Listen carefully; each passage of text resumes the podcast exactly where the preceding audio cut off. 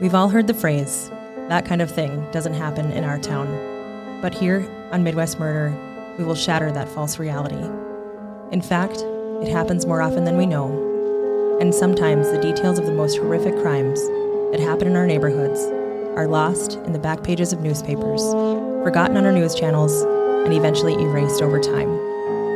We're here to talk about murder, diving into some of the most controversial cases in Midwest history. This show will not shy away from the morbid details of these horrific events and the often ugly truths behind them. What you will hear is a detailed timeline of events, perspectives from those closely involved, and analysis by experts. What you will feel is the darkness that surrounds each story, the innocence lost by the victims, and hopefully the justice that was ultimately delivered. Ooh, Don Palumbo. Jonah Lanto. It's good to be here. It is good to be here. I like it. We're coming at you from Killdeer. Killdeer. I love it. Killdeer, North Dakota. And uh, so thanks to, um, to you folks for having us.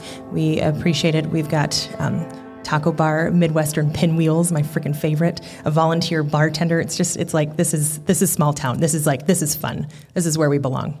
Yeah, and, and Yeah. a particular shout out thanks to April for helping make this happen and to Absolutely. everybody else. So we, we, we love being here. This is this is the smallest of the small towns we've done a Midwest murder in, and we think that's cool. Yeah, I'm This good is- with it. yeah. yeah. So uh, again, a big thank you to them, and then also thanks to everyone who uh, who has rated and reviewed the podcast. We are so grateful for the comments, the feedback, and the support that we receive from our listeners. And that does, uh, you know, what that does for us is uh, it does amazing things and and puts us to to where we are on the charts and and all of that. And we we could not be more grateful for that. So Jonah, what are people saying about Midwest Murder? This one is from Sagan308, five stars, the best playlist for any date night.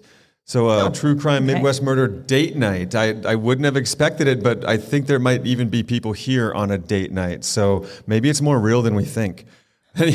okay, let me explain. Me and my wife, one night on a dinner date, we're brainstorming podcast ideas. Lo and beyond, long story short, we found yours. We've been hooked ever since, and every time we go anywhere, normally on a date, we turn you guys on and listen to another murder. It's become our go to every time we're in the car. Keep up the great work. Much love from the East Coast. Oh, from the East Coast, even. That's cool. That's From, awesome. from yeah, coast to coast, Midwest Murder. We, we love to hear that. That's really cool. This one from Bismarck Beauty 69, five stars. Obsessed. When I was recommended Midwest Murder, I was hesitant because I am so routine based. I caved in and haven't had any doubts. I live in Bismarck and am family to law enforcement. I have heard so many familiar names of police officers and deputies, and it makes me hometown proud. I can't wait for more. That's super cool. Thank you. That's really cool. Hey, we had good ones Yeah. this time. They're not always they're not always kind, so we, we do appreciate anyone who takes time out of their busy life to drop us a quick review on iTunes podcasts or or Spotify. I We- think it helps we- people it helps people find us. It does, yeah. And we, we appreciate the good and the bad. Um, sometimes Jonah makes me insult myself when I'm up here reading them, but that's okay. I find them a lot I find a lot of them to be mutually insulting. Well, I'm intellectually lazy. That's how it goes. All right. Well, and also big thanks to our sponsor for this show. If you are, uh, if you're familiar with Minot, you've probably heard of Premier Chiropractic. They have five chiropractors in uh, in house to meet all of your needs. And uh, Jonah, tell them, tell everybody what they do.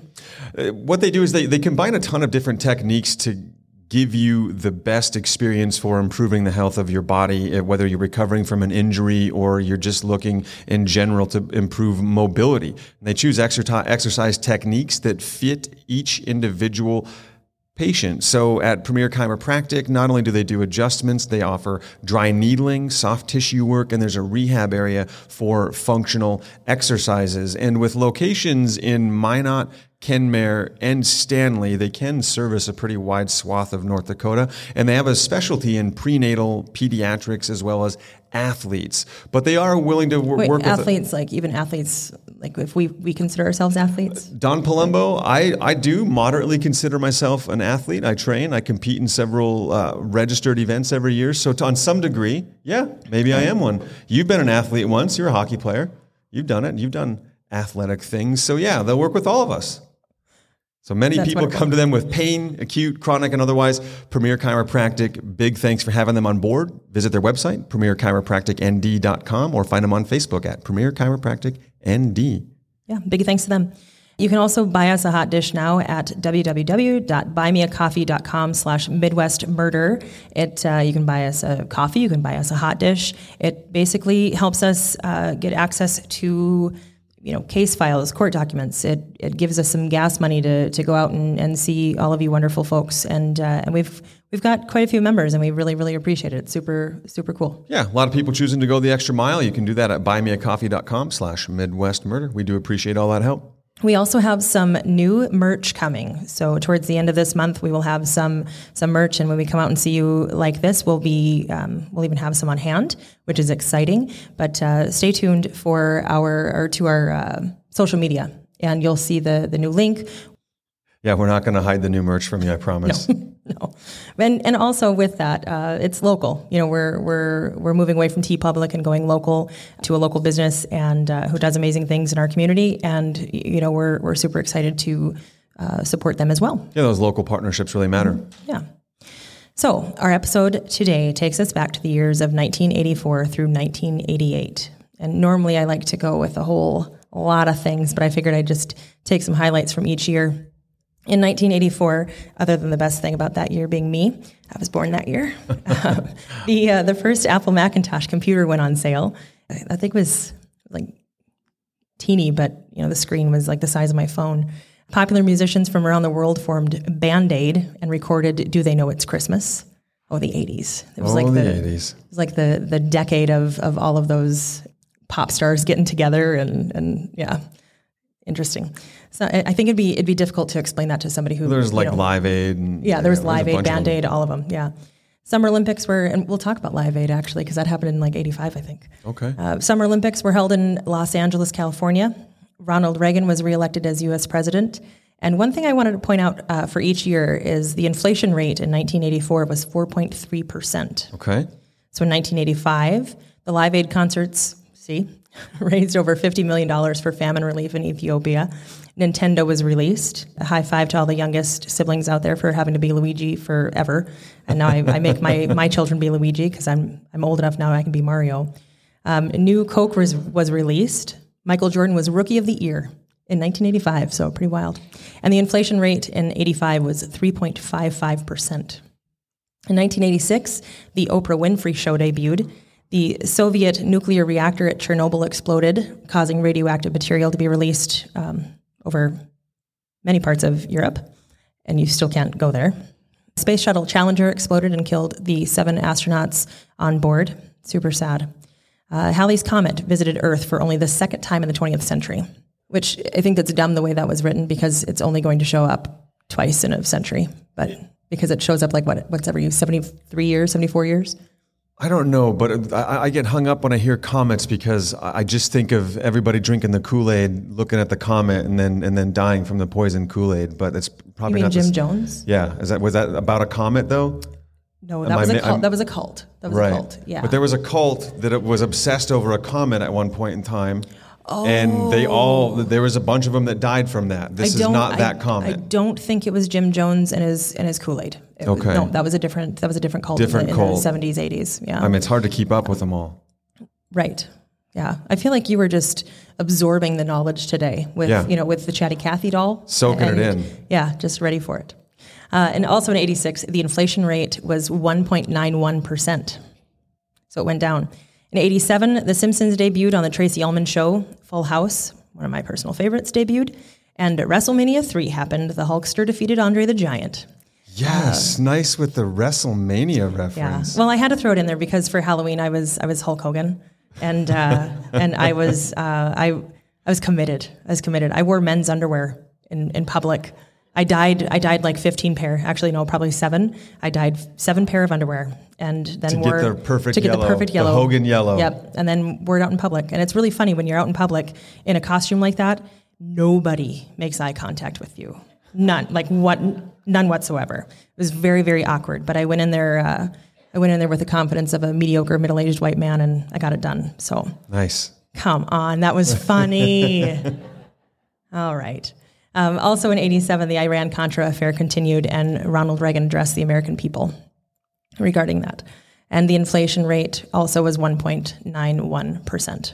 And in 88, our last year that we'll talk about this, uh, this episode, Prozac was sold as an antidepressant for the first time. Margaret, Margaret Thatcher, who was the first female prime, prime minister, became the longest serving prime minister in history. The Winter Olympics were held in Calgary, Alberta, and George H.W. Bush was elected U.S. president. The inflation rate was 4.08%. And for perspective, the inflation rate in 2022 is expected to be 8.8%. Okay, bad inflation, but that doesn't mean we want everything from the 80s back. Just agreed. The, agreed. Just, actually, just the low inflation, maybe that cheap bacon. Yeah, some yeah, other that, bacon. Right? Couple WrestleMania. Of the, couple of the hits. Yeah. Mm-hmm. Hulkster. Yeah, I take it back. Oh. Heaven's Gate, the the Hale Bopp co- comment. Anyways, that was that, the one. So I had to. I appreciate I had to, you. I had to Google yeah. that. Uh, so th- our story tonight, I, I, we say it in the in the um, intro, but this one is it, it deserves another one. What do we say in the intro? That it, uh, you know, oh, just give a warning in the intro. Is that okay? Yeah. So yeah. fair warning in the intro, extra warning right now yeah. from Don Palumbo. Yeah. Okay. All right. Well, serial killers have long been a fascination of true crime enthusiasts, criminologists, law enforcement, nearly everyone. And everyone wants to know why, how, how to avoid it. And there's just like this, this morbid curiosity surrounding them. And according to the FBI behavioral unit, quote, there is no single identifiable cause or factor that leads to the development of a serial killer, end quote. So when men like Jeffrey Dahmer, Ted Bundy, and Dennis Rader do the things they do, anyone who's, who has heard of their vile, upsetting, stomach-turning crimes, we grasp at any shred of an answer or explanation. And our serial killer that we're going to talk about tonight, Robert Berdella, is no different. Wild to think there's no single identifiable cause or factor. I, I would have believed there to be some strong consistencies, but wow. I mean, I think there's there, you know, there's a head trauma, but not or, a single a, identifiable cause, no, right? Not one single. Nope. So Robert Berdella was born in 1949 to Catholic parents in Ohio, Cuyahoga Falls to be exact, which is a nice, quiet suburb of Cleveland. An only child for the first seven years, his brother Daniel was born in 1956. He was quiet, somewhat distant, distant, standoffish, and a bit of a strange individual, even self admittedly so. In addition to his different personality, he also had to wear thick glasses to be able to see properly. So enter shitty kids who bully. Of course. This guy, he fit the mold.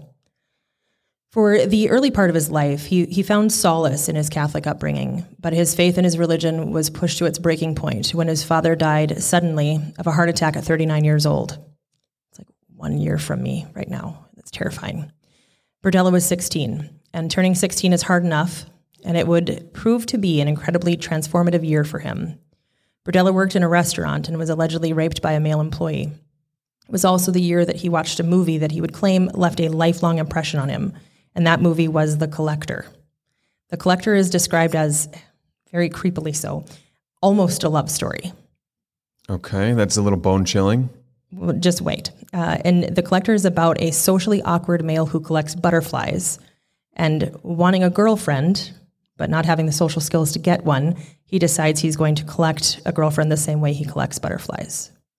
So he stalks his victim, excuse me, stalks his victim and then brings her back to his home, or collecting jar, if you will, and holds her captive. It's Logical leap.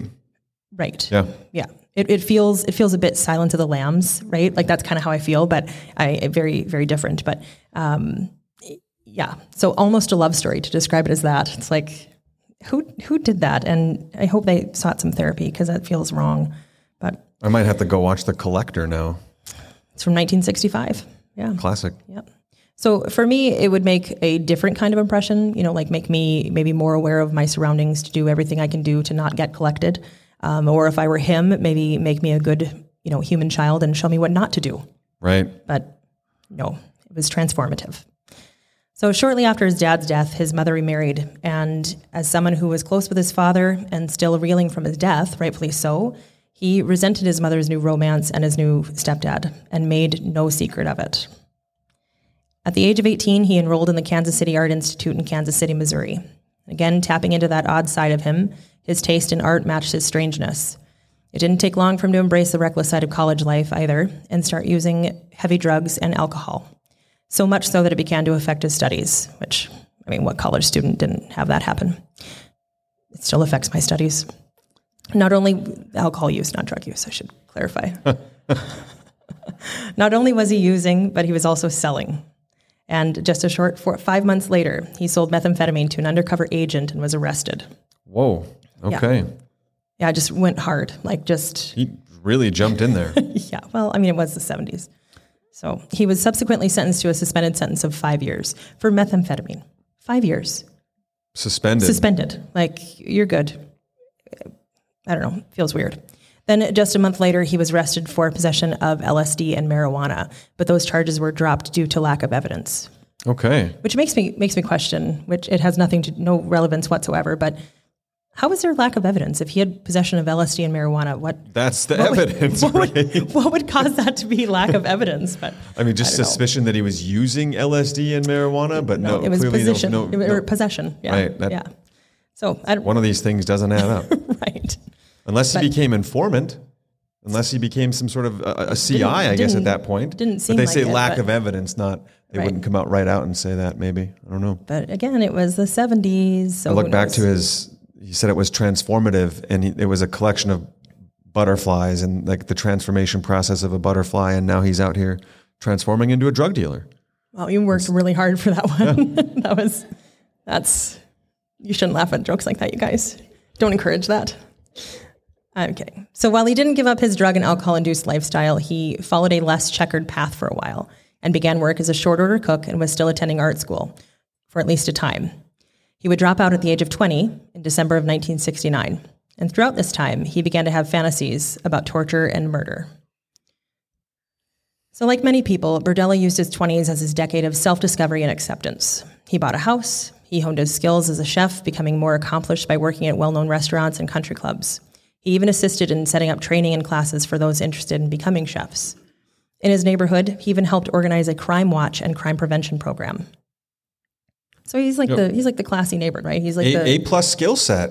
yeah, Really, yeah, he really got beyond the the LSD and marijuana and into a whole new world here. Yeah, I mean, he you know he was he was in his career, and in the '70s, it was also a difficult time to be openly gay. But he had discovered his sexuality and became openly homosexual. He also started collecting odd artifacts and antiques, like think flea market, Okay. if you will. So in 1981, at the age of 32, with his collection of odd artifacts and antiques, he was able to quit his full time job as a cook and he opened his own shop called Bob's Bazaar Bazaar. So even the name, even the name was weird. Like I had to look at it three times. It was like Bazaar Bazaar. Bizarre. Yeah, the triple B. right. And the store specialized in darker and occult type interests. So it was geared towards a certain demographic, if you will. So the next year, he began a serious, very unstable relationship with a very unstable Vietnam veteran. And that did not last long. And Berdella realized his affinity for picking up young male sex workers. He built friendships with many of the individuals he picked up, allowing many of them to live in his home in exchange for chores. He was also supportive, and he encouraged many encouraged many of them to move on from sex work. So I mean, just like a you know all around package, right? He, he's he's on the crime prevention thing. He's Sounds like he's a homeowner, right? Someone yep, homeowner he's a- he's in the homeowner. suburbs, no less. right. He's in the suburbs. Yeah, he's got his own house. He's he is you know trying to he was he's spreading the good word. You know, just telling you know you know encouraging these you know because uh, sex workers you know they typically the background it's not something you've you've chosen. It's it's something that you're you're forced to do for survival. And so he's you know encouraging many to to move beyond the lifestyle. Uh, male sex work has been around for as, as long as female sex work has, and history has just treated it differently because it carries a stigma that comes uh, that came or continues to come along with homosexuality. And even in Roman times, it existed. Archaeologists have uncovered brothels that show markings indicating that they were male-only establishments.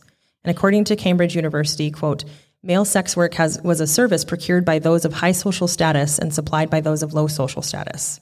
Within the same social class, however, the practice was generally taboo and discouraged. From the historical scholarship, we find that the commercial aspects of the market were embedded in social ideas about who could and should supply and demand sexual services between men. End quote.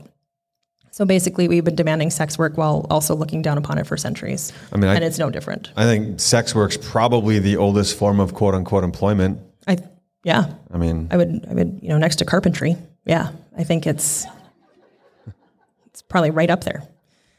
So, I, I mean, clearly, it's you know, you're kind of, you can kind of see this. You know, he he is.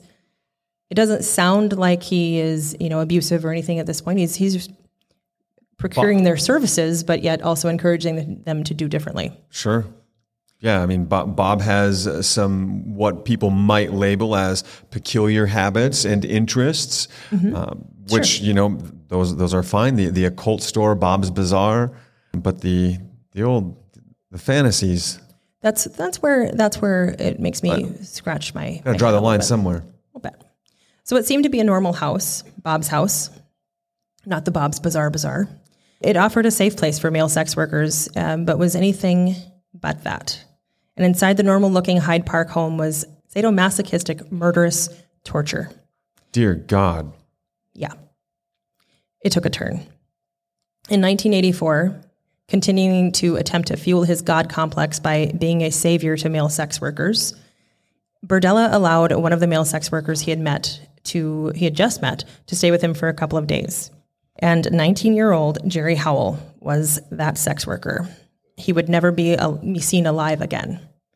And no longer being able to squash his torturous tendencies or his murderous fantasies, he drugged Jerry with animal tranquilizers, bound and gagged him to a bed, then proceeded to repeatedly sodomize him, detailing and logging each move with photographs as well as in his journal. Once Jerry had died of asphyxiation, Berdella hung his body upside down in the basement, cut slits in his body, and drained the blood. He then dismembered the body, disposed, disposed of him in garbage bags, leaving him on the curb for sanitation workers to dispose of at the city dump. His body was never found. holy shit! That the stopping to journal it along the way. This is all so horrific, but that part, you get to a point, you stop, you journal it, photograph it, then you go and do more. It, this is so messed up. And it, it was not just This it, was it his first victim. this was his first victim. Yep. And so, I mean, obviously not able to to to uh, put aside those needs or desires anymore. Berdella's intention with Jerry Howell was uh, originally was to uh, quote keep him or even collect him, if you will. When that didn't work, Berdella stayed quiet for nearly a year. So he wanted to keep him as his toy and or as his own personal sex slave you know, asserting some some type of control over him. It did not did not go that way. And so he was he he had a cooling off period, if you will. And in April 1985, once again, he was ready to collect. He welcomed an acquaintance to stay at his home again. And on April 10th, 1985, he injected Robert Sheldon with drugs. But the next day, he decided that he wasn't going to keep him because his, because his victim, Robert, was complaining of soreness from the drugs. And then he took him to the doctor. Oh, oh okay. Yeah. Whoa, I'm going to kill you. I drugged you. But I'm not going to kill you, and I will seek medical help for you. So you can almost see like this. This There's a pull. uh, yeah. That- there, there's a pendulum swinging Right, within this right. person. That is. Yep. But just two days after originally arriving at the house, Berdella changed his mind yet again. Ber- Robert Berdella tortured and sodomized Robert Sheldon for days, using any instrument he could find. And on April 15th, a handyman arrived to do some work for Berdella. Panicking and worried that the handyman may, may hear his victim or hear his screams, he suffocated Robert with a plastic bag, drained his body in the bathtub, and disposed of the body the same way as his previous victim had been. The only difference was he kept the decapitated head. What in the freezer? Kept it where? Like on, you know, next to his bed? It's a it's a that's actually a good question. No, he it, he buried it. He buried it for now. Ca- Can we back up just one quick Please. Mm-hmm. moment here? So he took him to the doctor. They went to the doctor. They that went to the happened. doctor. Yes. This Yeah, guy did. went to the doctor. This man did not understand that he was drugged by. He didn't know that he, He did- had he been did not drugged. know that he didn't had been realize that he got injected with something. Right. Yep. Okay. Yep. Okay. Takes him to the doctor.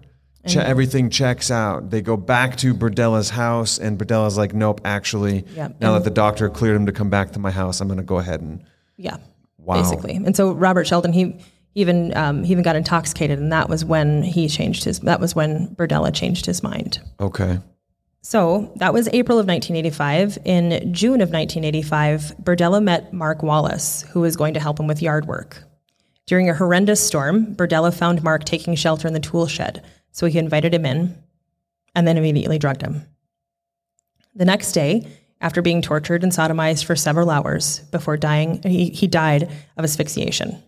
His body was disposed of as the others had been.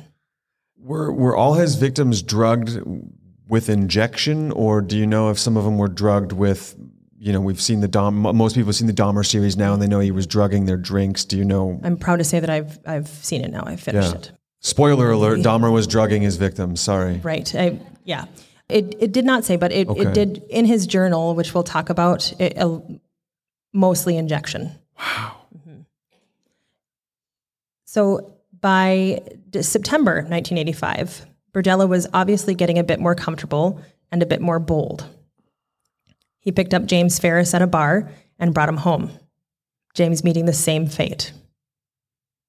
Berdella went dark for about nine months, so he had a cooling off period. And during the cooling off period, this is oftentimes sort of a, a reset back to quote unquote normal life for a serial killer. And, and I know you asked me to look up a little bit about these cooling off Mm-hmm. Yeah. periods, and there is not technically like a unified consensus on the hows and the whys of cooling off periods, uh, what triggers them, or exactly like what the characteristics are. But um, in, in this case, it, it is for most of the serial killers at the very least, it's a return to whatever normal is for them. Because in this case, he's a chef, right? He's still a No, chef this, through nope, all at this. this point, he's he's working full time at Bob's Bazaar Bazaar. Oh, just oh, so he, he ditched being the chef, Yep. full time occult store. Yep. Well, Good- good for I Wouldn't, him. I wouldn't say a Uh, cult well, store. okay, I mean, a I mean, cult. it- but but uh, I mean, it, it's definitely darker, darker things. So yeah, so he was he was full time that. So he would go back about his business. So he again went dark. He had his cooling off period for about nine months, and in June 1986.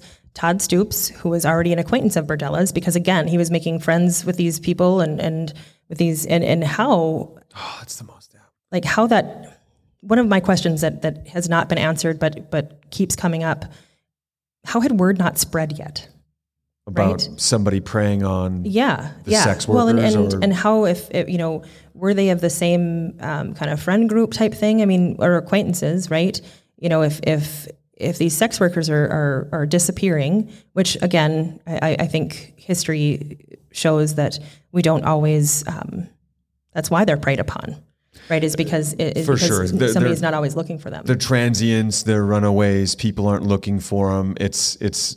He's not stealing these people from the suburban neighborhood in which he lives. Right, right. right? This is this isn't Jana Del North getting kidnapped and or disappearing here. This is Yeah, way these are way these yeah. are people that are, you know, likely not in every case, but you know, not being looked for. well. There's there's calculation in this victim selection For sure. undoubtedly. Yep. But I, but also like I mean, but how are other sex workers not aware of this, right? And and that Word should be getting around. that- that- avoid this guy. Avoid this guy. Yeah. But it does not seem to to be that way. Hmm.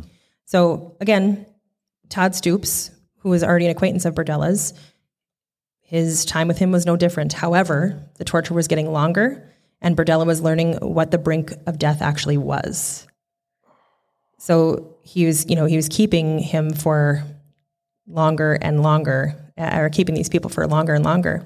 And Todd Stoops was tortured for weeks, not dying of blood loss from the torture until July 7th. So three weeks after he'd been brought back to Berdella's house.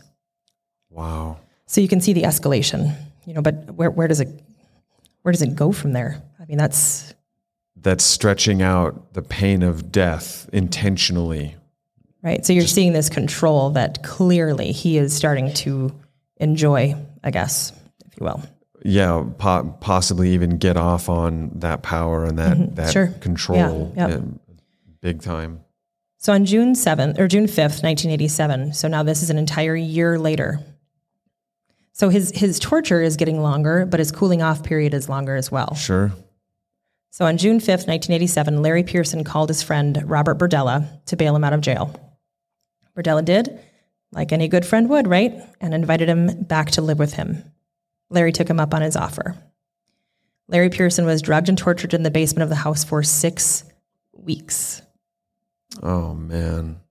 On August 5th, Berdella went to the hospital because Larry had bit his penis, and due to the injury, Berdella was told he'd have to remain in the hospital for a few days. Holy smokes. Yeah. But first, so I think before I get there, I, I think it's important to, to point out too that that these victims are not drugged the entire time. Right. They're feeling what they're going through. Yes, and they are they're very very much aware of what is happening, and you know for for a, a the victim to finally fight back or to be able to fight back. You know, it's it's also showing. I, I think it's showing what what Berdella is doing. I mean, he's he's drugging these people, but just to the point where they're you know they're not unconscious or Sure. or anything. So I, I think it's Well, I, they're, they're, I would I would imagine they're may, perhaps initially unconscious Mm-hmm. and then wake up in in chains or they're bound in some fashion, right? Like that. for sure. And that getting that getting his penis bit by this guy. Mm-hmm. Oh my! I just can't even. What do you like? That is Well, and if the guy's got, the I mean, whole I know, situation. That guy had to have convinced him. No, no, no. I'm, I'm not going to do it. I'm not going to do this. No, it's safe. It's safe. Bring it over here. Well, and I and then he bites it and is hoping to break off, get free. I mean, good for him. But I'm serious. Like, I don't think that I just can't. I can't. I can't. I can't get over that. Well, and I- like that's a real concerted effort. That's the only chance you got. If You got no hands. You got no legs. And and you. But hey, listen. it was 1987. I mean, so you know, we're not talking about like you know 1912 before antibiotics were introduced, right? I mean, we're you know it's 1987. You know, medical uh, uh, progress had been made. I mean, so to have to stay in the hospital for a couple for of a days. couple of days for a dick That bite. was yeah. Well, yeah. Yeah. You said it. You did. That- it's it's just, yeah. it's fair. real. It happened. It- yeah. It is Yeah. horrific. This is all really horrific and it's painful. All very painful to hear for many Right. reasons. Right. But uh, you're going in This there. is- that's you know that's by like hanging by the skin. Let's sew it back together. I really, I really wish for those of you who are not here tonight, listening to this later, you could see the the the gesture he just made. Yeah, I it, it did not go into detail as to what you know how bad the injury was, but I'm going to go ahead and make that leap that if you need to stay in the hospital for a couple days, it could just be just like that gesture. I mean, my skin has been crawling this whole episode, but all of this, this Yeah, Larry Pearson, you, man, you tried. That's that. was That's seriously. That's And uh, unfortunately, before being admitted into the hospital, Berdella claimed he needed to go home quickly oh god. and suffocated Larry Pearson with a plastic bag. Okay, I'll stay here at the hospital for a few. Just let me go get my things. Yeah. And he goes back and murders this poor guy. Yeah. So on August 7th, Berdella was released from the hospital and went to dispose of the body. But again, kept the head, only to bury it in the backyard. so he had the body there the whole time?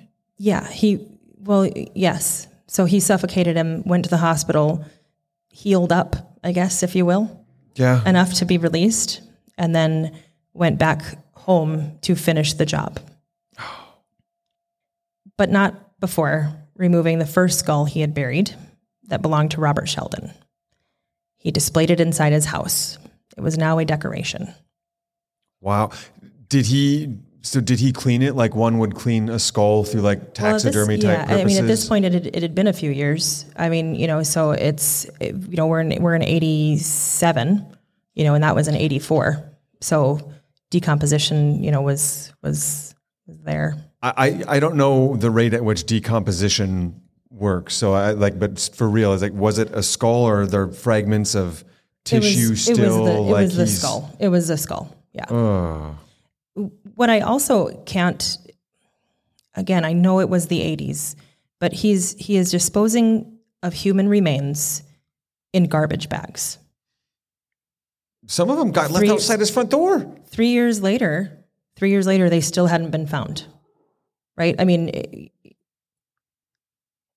human bodies in garbage bags, and then and the the garbage guy or the, the sanitation worker is just, you know, working it into the back of the the the thing. I, I it, Well, and it's it's it sounds like he was putting them in different bags Well, and just- I leaving them in different locations, right? Like he wasn't always just throwing it out on on his own curb. He was bringing them to different places, right?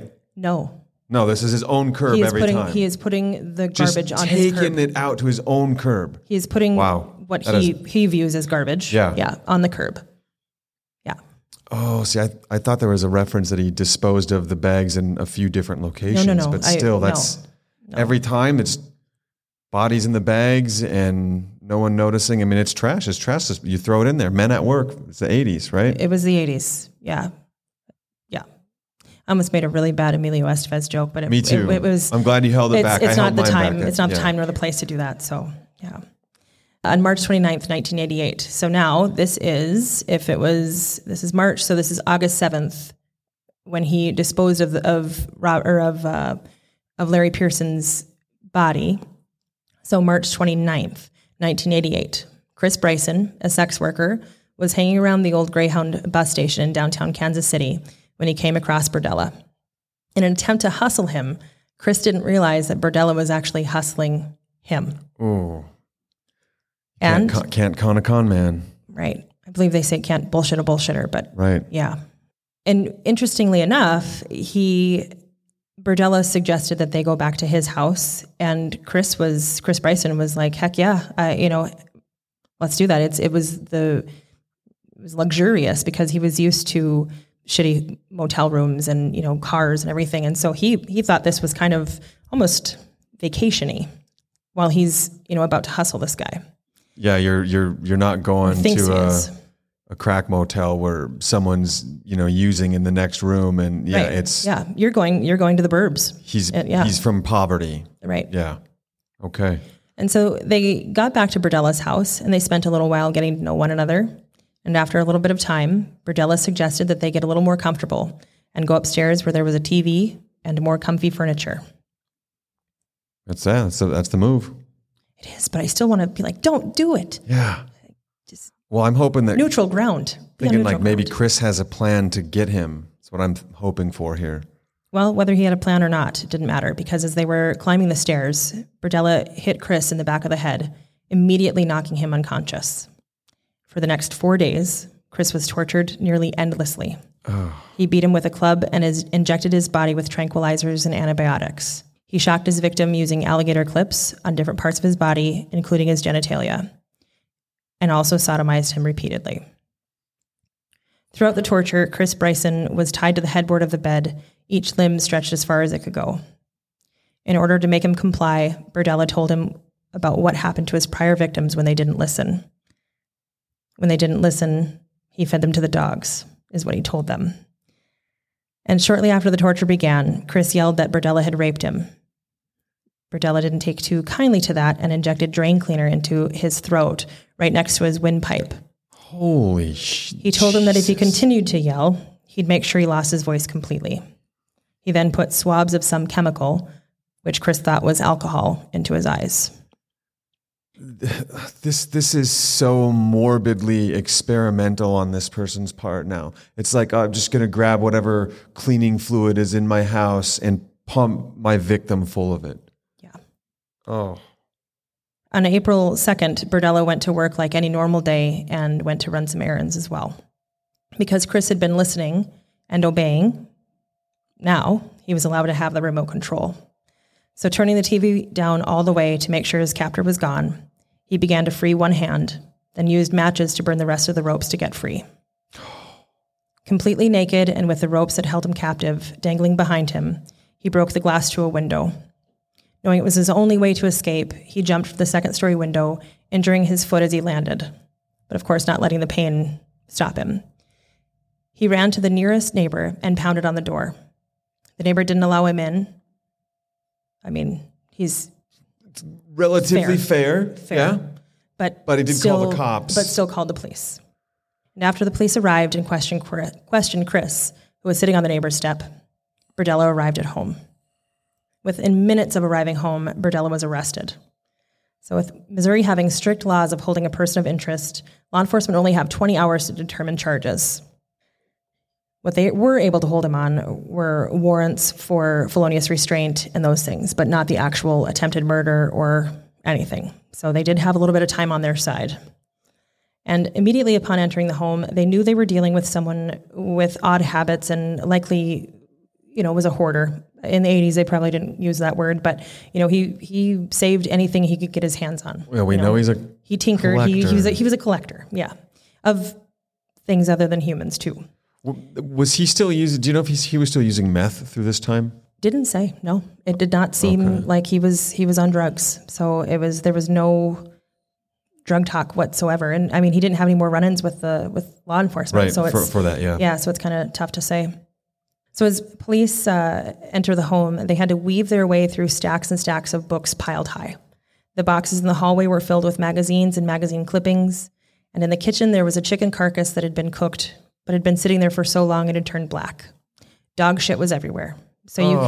can you can imagine the smell in this house. The you can just imagine being there. Again, we're in suburbia. This is a relatively quote unquote nice neighborhood. Yeah, I mean it's it, it's Middle, it's middle class neighborhood. sure. Yeah. Okay. Yeah, yeah, from the picture that I could see. Yeah. Right. Yep. And according to one police officer quoted in the Kansas City Star, quote, when you walk through, you cross your hands so you don't touch anything, end quote. I mean, so you were like, Little trails through his his hoard of collectibles and Yes, treasures yeah. and dog shit. yeah, yeah. I mean, so can you, so just to, to paint that picture just a little bit more, right? You're sitting there, not sitting there, you're walking through this house. The smell is horrendous. Your eyes are burning. Yeah. And you you've got just a you're walking through a pathway. Your shoes are covered in dog shit. You're it, it's just it's just icky. What's It's the interesting 80s, so probably ashtrays and cigarettes everywhere too. it's a you know it's a fair assumption. It's a Yeah. fair assumption. Yeah. It- but what's interesting though is the bedrooms were in relatively good order. The rest of the mm. house was not. So as investigators started questioning neighbors, they also started to search the property. There were multiple areas of freshly moved dirt.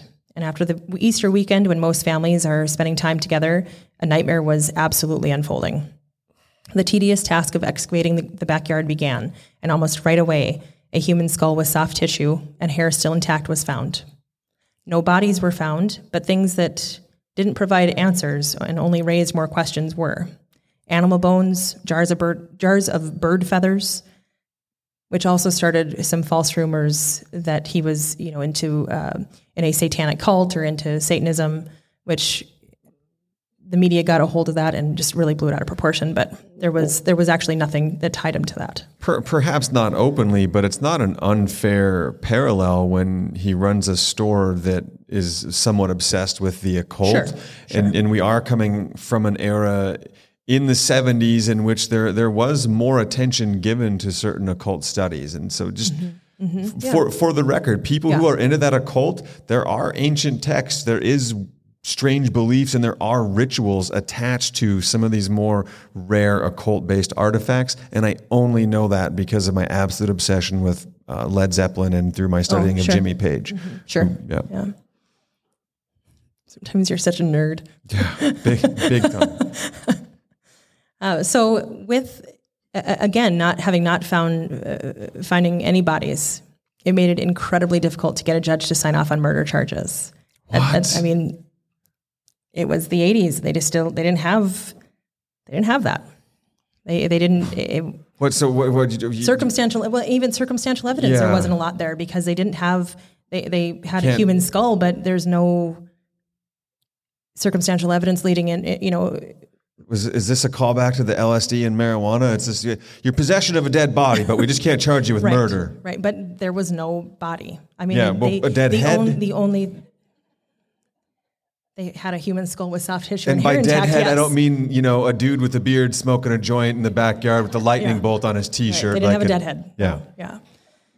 So in the house, they found his journal and numerous photographs, some with faces of his victims, some of him sodomizing his victims, although neither Berdella's face nor his victim's face could be seen in those. Oh, Now I'm going to give you I'm going to give you one more disclaimer guys. This part is crude and disgusting. It's icky. Uh, the journal wasn't like an average journal. It had shorthand code that took time to for law enforcement to decipher. What they came up with was BF was anal penetration with his penis. Fing, so effing, so F I N G, F was with his finger. And Berdella also used items to sodomize his victims, as I said before. In the journal, there were multiple references to carrot F or cucumber F. The journal also showed what drugs he injected his victims with and where on the body. So it was truly experimental. So each each victim was uh, a science experiment plus doing- plus plus wow. a, a, a, a, a way for him to exert his control. I, I mean, and you know, to control blood magic with the occult is what it sounds like to me. That's occult blood magic shit, especially when it when it the way he strung that one dude up and cut him in a specific way. Yeah, the that- draining, Yeah. the- spooky, spooky, spooky, terrifying, horrific. Yeah. So oddly enough, and also not oddly enough, because rarely does you know when when friends or acquaintances of a serial killer or whatever, again with Dahmer fresh in my brain, obviously not that's not the case, but um, you know they're like, oh well, you know how was how was the guy? Rarely. Rarely do people say, "Oh yeah, that guy, he was totally going to kill people." Like rarely, it's like, "I would have never expected that." He was just what was the, what was the the Candy Harms case was was unremarkable, Right? right? And How so Mm-hmm. unremarkable of a killer he was. The only one that put people off that we've done was that sniper dude. His Yeah. his workers, they called him killer or whatever. Right, right. But those people never thought he was going to kill a person. You Right. Know? Jesus. Yeah, it's always like, oh, he's really likable. Can't believe it. and that's they, they couldn't believe what kind of monster they called friend. People knew, who knew him described him as eccentric, sure, but likable and seemed responsible enough. The only negative thing that they could come up with was uh, he could sometimes be condescending to women or to people who who didn't who he thought didn't know as much as he did on a on a topic. Okay. So he was a know-it-all. He was, Sure. you know, so you know, yep, condescending. Mm-hmm. Yep. So Berdella still at at this point has, you know, is still being held on those those warrants of the felonious restraint, but he still wasn't talking and certainly not confessing to anything or offering any details. And again, there still had not been any bodies found, and they hadn't been able to identify anyone in those photographs. Because again, the photographs are all just bodies. It's no faces. They did have a they did have a few of when it was just the victims themselves. Okay. but not yeah. And in order to produ- prove that Berdella was also the other one in the photos, I don't know what this this. I'm not going to say this is the weirdest part of the story because I mean, you know, listen to the last 55 minutes of this, but uh, they It's all been the weirdest part. it's. Um, they had him pose in similar positions and took photos of him in those positions that they could then send to professionals for identification and comparison. So they could compare the ones that they found in his house, you know, basically so comparing, you know, his body to that body. I mean, Man, I know they have experts for everything, Don Palumbo, but I'm calling bullshit meter on this one's going off. Come on. well, what else are you going to do? it's like handwriting. I get like there's just certain mannerisms, but just a, a pose and a picture. I you're, you're stretching, you're stretching, but I get it. They want to. You got to try to do everything you can to get this bastard. But Yeah. please, Right. I wasn't going to tell you like because he was annoyed and somewhat embarrassed, uh, but he still cooperated. right. The where he where he drew the line and actually you know got upset and and and fought back a little bit was when they had him do certain gestures with his hands and things like that because those were the types of pictures that were found and so they wanted to compare his hand or fingers versus those in the pictures. those in the pictures Still, I mean, that still sounds like a difficult thing. Oh, yeah, we can tell by the picture it's for sure his hand. How sure are you? Well, I'm 98% sure. Right. I, I know? mean, can you imagine being the expert on the on the stand up there for that? Like, uh, W- without a tattoo or a scar, you're, I, I- I don't, you know, you, you're not going to get anything, right? Uh, uh, for, well, I mean, I would you think know, it's some can, sort of. it, depending on how. I mean, again, it was the '80s, so it certainly wasn't. Um, certainly I know wasn't, those bony fingers from everywhere. It's him. Dude. Um, so, after months of investigation, he was charged with the murder, murder of Larry Pearson. At his arraignment days later, he surprised everyone by entering a plea of guilty to the charge of murder. And in order to avoid the death penalty, he agreed to provide details of the murders because that guy was absolutely going to fry. Yeah, and it's like so there's a part of me that's like, man, they should have just let him fry. But I'm sure there's obviously there's people out there who want to know, you know, who want some closure and. Yeah. So, according to his confession, he told the entire story, and it's icky. Uh, yeah. So, since the bodies again had never been located, Berdella did it, basically they just had his word to go off of, Yeah, and he got so to, he got to paint the whole picture. So he talked about how he dismembered each body with the and the various instruments or tools that he used. Sometimes a chainsaw, sometimes knives. And he then talked about how he placed the bodies in the bathtub for because the the first victim was the only one that was hung upside down. And where he made those incisions. Elbow joints, legs and groin to allow the blood to drain. And then as as we discussed a, a few minutes ago, he put them into plastic trash bags and put them on the curb to be picked up. Now he's recounting this in the courtroom, full of people, including the loved ones of the victims. Yeah. Just full on. And then he talked in, in painstaking detail about how he would watch the bags being taken from the curb into the um, into the, the garbage truck so as to, to make sure that they weren't disturbed.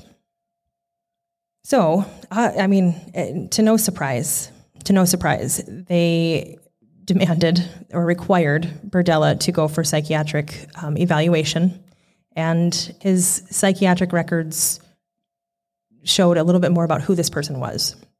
So again, it's no secret he wanted control, and he considered himself to be the most important person in the room.